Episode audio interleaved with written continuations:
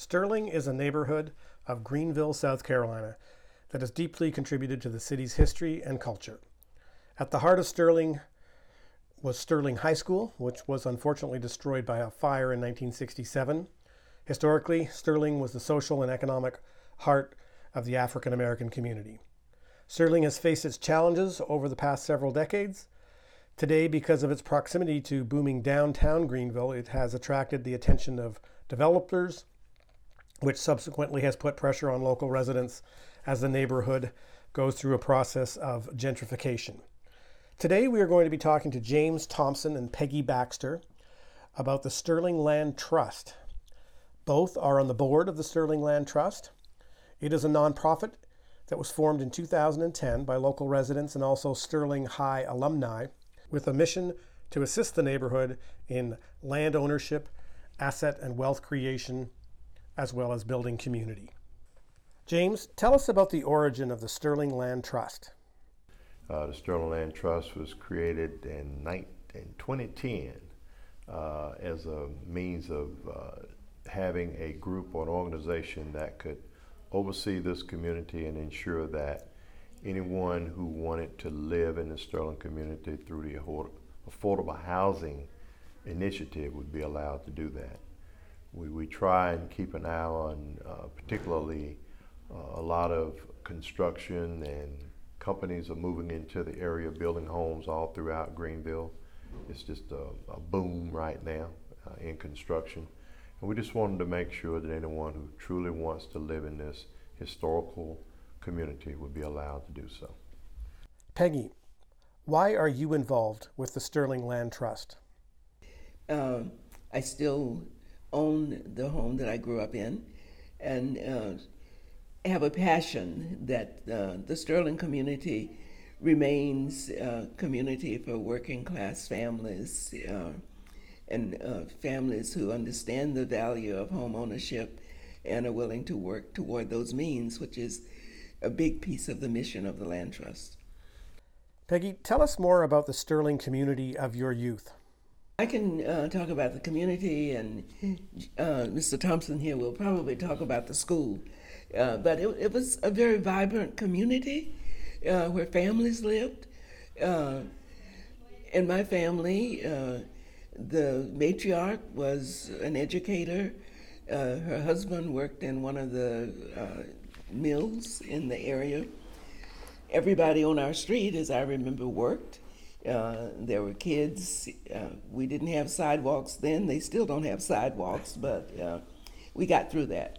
And uh, th- there was a lot of pride in the community in terms of uh, beautification, flower gardens, quilting groups, and also respect and honor for Sterling High School because at that time kids from all over Greenville County came to Sterling. It was the only black high school with uh, teachers who lived in the community, uh, as well as some who communicated, who, who commuted to the community, but uh, teachers who loved us and cared about our well-being. James, can you talk about the history of Sterling High School? Because I am an alumni of, of Sterling High School. Historically black school. Again, it, it and I graduated in 1969, and that was the last physical class to graduate from Sterling. The next mm-hmm. year, uh, the city incurred massive integration, so the schools split off, and children were allowed to go to other schools. Um, but during my tenure here, as Ms. Baxter has already alluded to, uh, it, it, was just a, um, the the sense of pride in being in this community. The, there was no blighted houses. Uh, the the lawns were, were manicured and, and maintained.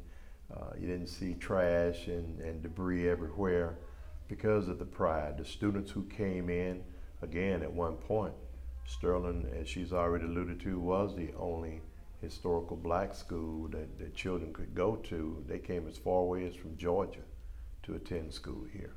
So, so that mindset, that, that pride, it permeated all the way through uh, my tenure as being here as well. I, I look forward to going to Sterling. Uh, not that the other schools didn't offer a, a grand education, but in addition to being educated, it was the the culmination of teachers and, and them sharing their experiences with us before we went out into the real world to, to see what the experiences would be. You have to remember now, this was during the Jim Crow era. Mm-hmm. So a lot of things have changed now, but a lot of things haven't changed. Uh, in a sense of having a place to live and, and be comfortable and feeling safe and secure in your own home. This is what the Sterling Land Trust is trying to, to, to create and make sure that we can afford that type of housing for people who really want to live here mm. in the Sterling community. James, talk about the Land Trust, its organizational structure, and some of the programs. Our board consists of alumni and community members. Uh, we, uh, one of the uh, prerequisites is that we can't have more board members from outside of Sterling who doesn't live in Sterling than we have who lives in Sterling. So we feel like we have a voice of hearing what the, the people who currently live here would like to see in their future. Uh, we have uh, had to rely a lot on grants uh, Bon Secours Hospital System has been a strong supporter of, of all of our endeavors. Uh, the city of Greenville, as well as the county, has stepped up, and we wish they could both do more, and hopefully they will. But uh, again, we don't have a lot of resources available to us uh, in the in the area of funds, monies to to bring this uh, these these visions to fruition. But still, uh, we have our first home going in now. Uh, within the next three weeks, we hope to have the first single family moving into this house. Uh, it's located at 310 Calhoun Street. Beautiful uh, rendition of a two-story property.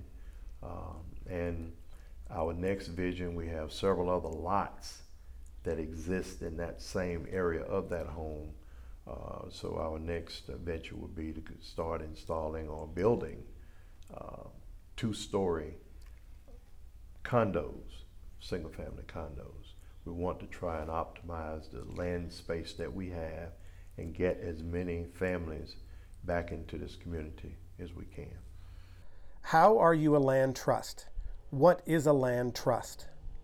We were the first land trust in the state of South Carolina in fact, the, the laws that were now govern land trusts throughout the state was built around uh, the, the model that we created when we submitted our 501c3 uh, paperwork, and it was approved. Now, our model is to the land trust will always own the land through perpetuity. So that's why we are building homes that will either be leased out or rented out because the owner would never really own the land. The land will always be owned by the land trust, which will maintain its presence through perpetuity. So Greenville is really big on neighborhood associations, and there is a Sterling Neighborhood Association that uh, we are part of. We are partners. We work very closely together. They are sort of I, I visualize them as as the parent organization uh, because they they were here and helped in the process of getting us going.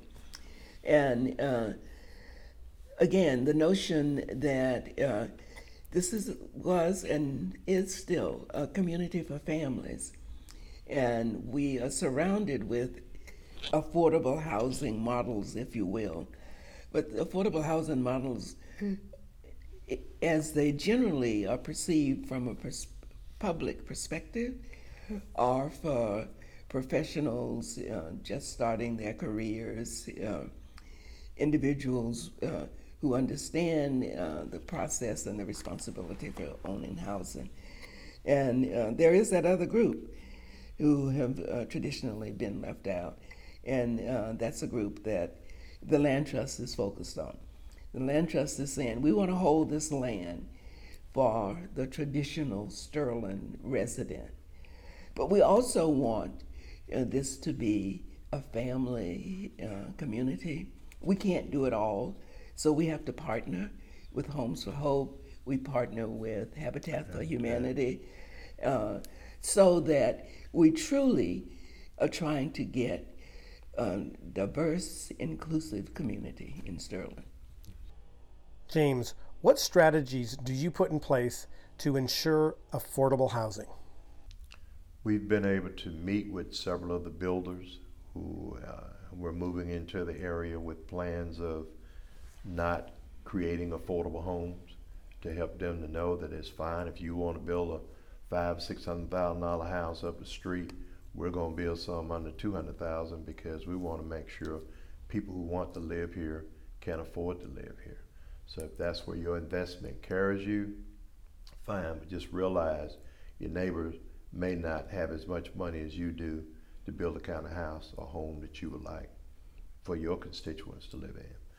But um, and we've also we've acquired some properties. We've acquired some land, which is what a land trust does, a land bank. We want to bank the land uh, for the integrity of preserving the community for future years to come.